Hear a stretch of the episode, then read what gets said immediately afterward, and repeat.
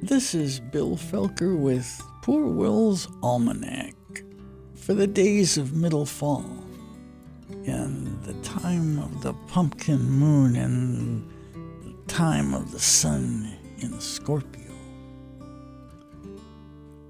One night earlier this month, I went walking in the fields at the edge of town. It wasn't late, maybe nine or ten o'clock, but the sun had been down for more than an hour, and the fat gibbous moon was rising over the tree line. Ahead of me, fog lay across the field in long white patches. And as I approached it, I felt myself grow more alert.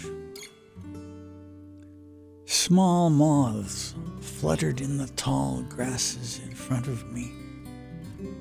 Then to my left, through the shadows, a huge moth fluttered across the moon, and I could almost feel the thump of its wings against my face.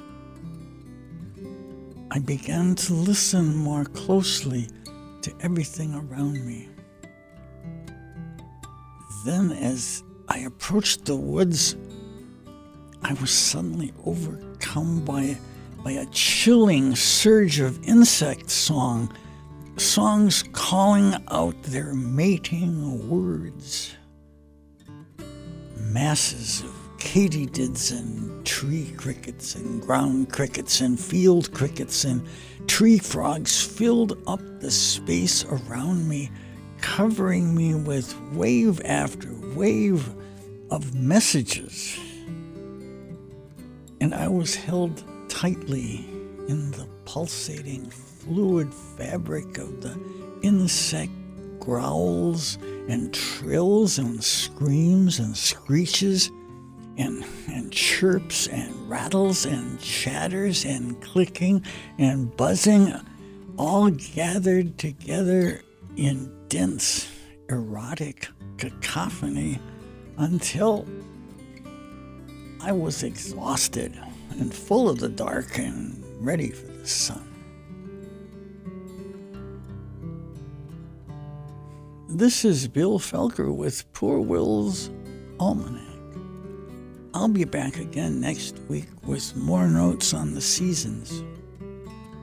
In the meantime, take a walk at night. There could be a few crickets and katydids still calling.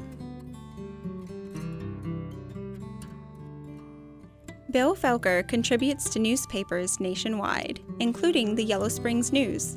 Bill resides in Yellow Springs. Poor Will's Almanack is also available as a podcast at wyso.org. Poor Will's Almanack is brought to you by Tree Care Inc offering services in arboriculture throughout the region. Trees make life better.